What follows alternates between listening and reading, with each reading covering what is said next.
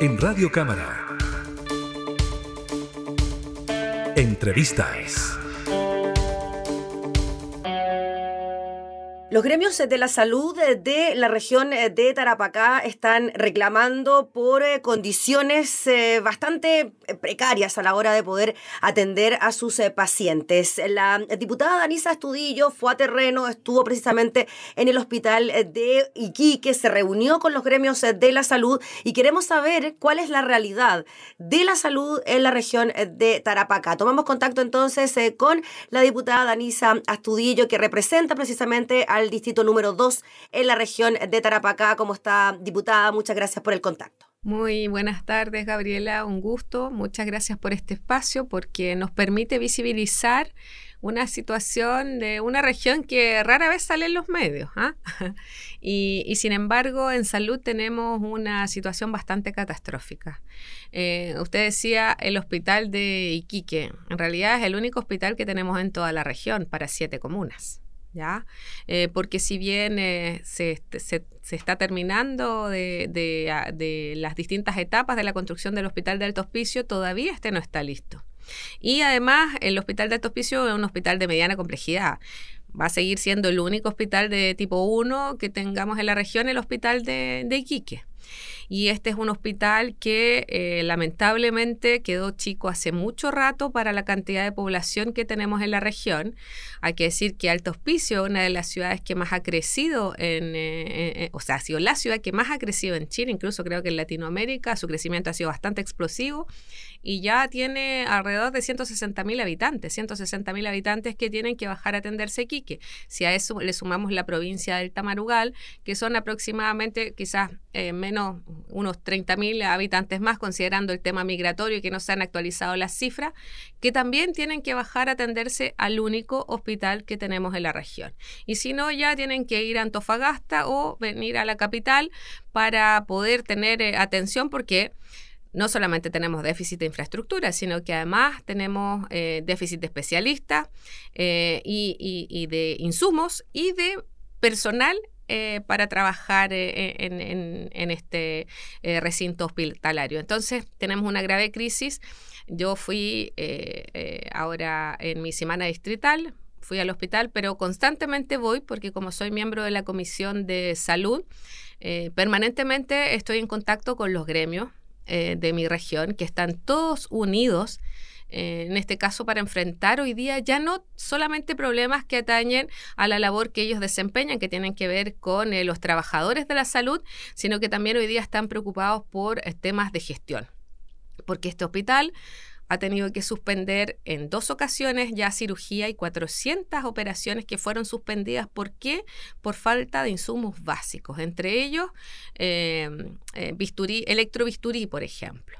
Y de estas operaciones hay pacientes oncológicos, no son solamente eh, operaciones eh, que, no son, eh, que son electivas, sino que muchas de ellas revisten bastante gravedad, porque un paciente oncológico cuando no es operado a tiempo, su enfermedad puede evidentemente avanzar y puede ser hasta letal en algunos casos. Diputada, en relación a lo que usted nos comenta eh, frente a lo que está ocurriendo con el hospital de Iquique, lo que ocurre con la precariedad del hospital de Altos Pisos, que todavía ni siquiera se terminan eh, las obras, eh, ¿cómo ve usted la posibilidad de que esto mejore?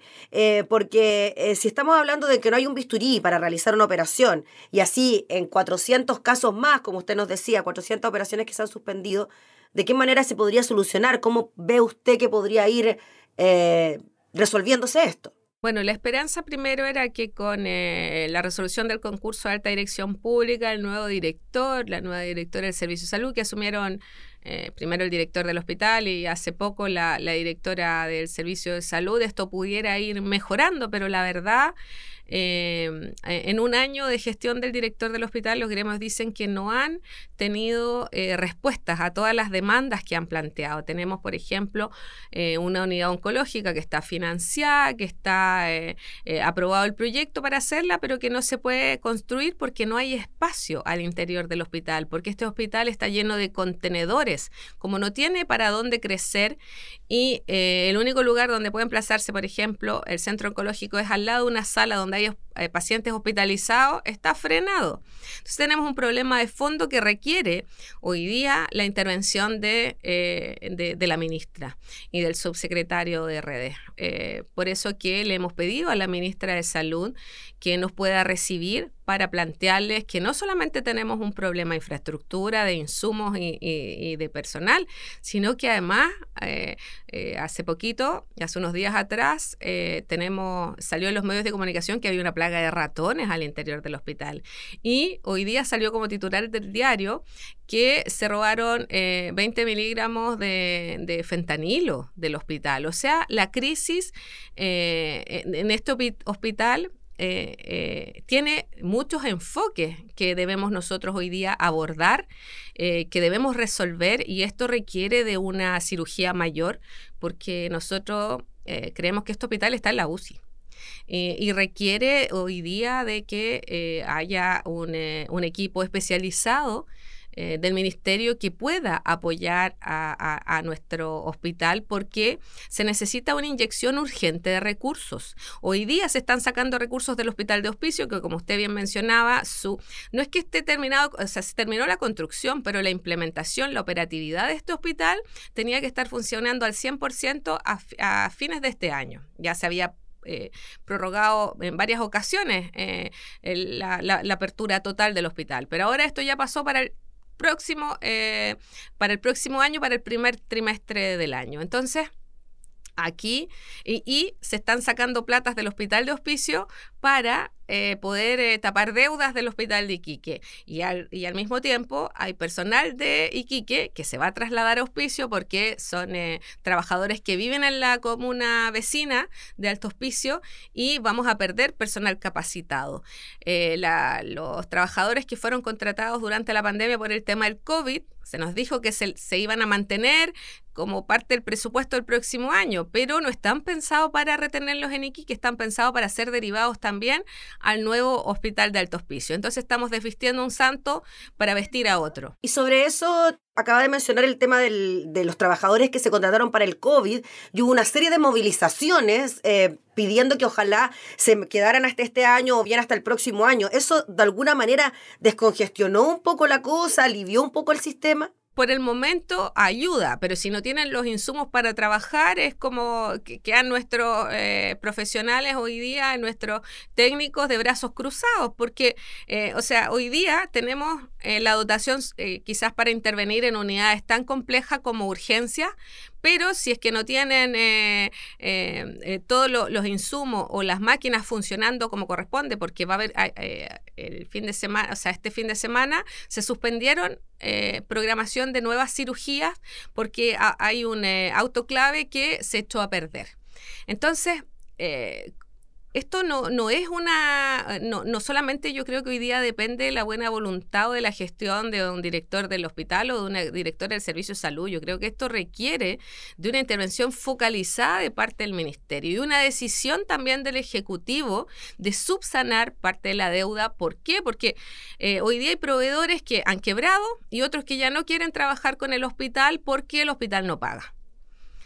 Entonces, esto es como un eh, círculo vicioso porque se resuelve un problema, pero eh, eh, queda en otro problema sin resolver. Entonces, los equipos del hospital están hoy día atrapados porque están terminando de resolver un incendio y se levanta otro. No tienen las herramientas hoy día para que este hospital funcione de buena manera. Y como le decía al principio, si es el único hospital que tenemos en la región, esto perjudica directamente a la comunidad. ¿Y quién pone la cara ante la comunidad cuando se suspende una cirugía? O como el otro día pasó algo muy grave, Gabriela. Hubo, ah, hay un problema eléctrico en el hospital y están haciendo reparaciones, pero no hubo una buena comunicación con eh, los cirujanos del hospital y tuvieron que en mitad de la operación con algunos pacientes detener y dejar un, eh, algunos pacientes eh, a mitad de la operación y volver a cerrarlos porque había corte de luz. Imagínese usted. la situación gravísima y yo creo que inaudita en, en Chile, Eh, porque este tipo de cosas no pueden seguir pasando. Estamos hablando de vidas humanas, estamos hablando de personas que no tienen dónde recurrir porque si llegaron al hospital es porque no tenían los recursos para atenderse en la salud privada. En mi región además existen dos clínicas y dos clínicas que tampoco cuentan con todas las especialidades eh, que, que, debieran tener, porque la escasez de especialistas en región es brutal. La mayoría de ellos está concentrado únicamente en la capital de nuestro país. Y ayer en la Comisión de Salud este tema lo abordamos, dentro de mis puntos varios, pero entiendo que el Hospital de Temuco también está suspendiendo cirugías, eh, también por falta de, de insumos. Diputada, ¿dónde se atienden eh, los habitantes de, de, Tarapacá? O sea, me imagino que la atención es bastante precaria al interior del recinto, pero ¿se tienen que trasladar a regiones o bien a Santiago? Es que ese es el problema. Usted recuerda una rutina del Coco Grande hace muchos años que decía que el mejor hospital de región era el nombre de una compañía aérea porque nosotros hay muchas especialidades que no tenemos ni un especialista, o sea, eh, ni siquiera en el, en el, sistema privado. O sea, la única opción que tiene la gente de mi región es la de trasladarse a la capital o en algunos casos Antofagasta, que es otra región que nos queda un poco más cerca y que tiene un poquito más de especialistas. Y por eso que también por mucho tiempo le hemos pedido a la ministra que, eh, considerando que la mayoría de los especialistas trabajan en, la red pública en Santiago, que pudiera eh, eh, armar un pool de médicos que viajaran periódicamente a regiones para disminuir listas de espera en especialidades donde no tenemos a quién recurrir. Pero em, lamentablemente hasta ahora nos han escuchado, pero no nos han dado ninguna respuesta positiva en ese sentido. La telemedicina, que también era una alternativa para descongestionar el sistema, entiendo que tímidamente está avanzando, pero lógicamente em, eh, no, contamos con un, o sea, si tenemos eh, tanta precariedad en hospitales como el nuestro, que está lleno de ratones, lleno de contenedores y que no tiene electrobisturí, créame usted que lo más probable es que tengamos, y tiene un mal sistema eléctrico, ¿cómo vamos a operar por telemedicina, por ejemplo? O sea, aquí esto requiere, como le digo, de la voluntad del Ejecutivo de sentarse con eh, eh, las autoridades de, de, salud de mi región, pero también escuchando a los gremios, porque tenemos hoy día dirigentes que están también eh, protegiendo que los trabajadores del sistema público, que aplaudimos todos con mucha fuerza durante el COVID porque arriesgaron su vida, porque fueron nuestros héroes en capa, pero hoy día no tienen los mínimos recursos para poder trabajar como corresponde y lógicamente estamos poniendo en riesgo la vida de la población. Muy bien. Diputada, le queremos agradecer por exponernos también eh, lo que ocurre en la región de Tarapacá con las condiciones de salud para los habitantes eh, de estas eh, comunas que tienen que trasladarse kilómetros para recibir atención médica. Estaremos atentos a las solicitudes que usted le hizo a la ministra diputada, esto de em, hacer una intervención focalizada de lo que está ocurriendo con los hospitales de allá. Así que muchas gracias por su tiempo y veremos qué pasa con eso. Muchas gracias a, usted, Gabriela, y decirle que la ministra Jackson dio a darnos una reunión eh, para el día 23 de noviembre, así es que esperamos que esa reunión dé su fruto y podamos no solamente eh, poder transmitirle como corresponde el diagnóstico, sino que sea una instancia para encontrar soluciones reales y efectivas para nuestra gente, para nuestro único hospital de la región de Tarapacá. Así es que muchas gracias a usted por visibilizar este problema. Muy bien, muchas gracias. Conversábamos con la diputada Anisa Astudillo, eh, representante de la región de Tarapacá, sobre la crisis de salud que atraviesa la región. Entrevistas en Radio Cámara.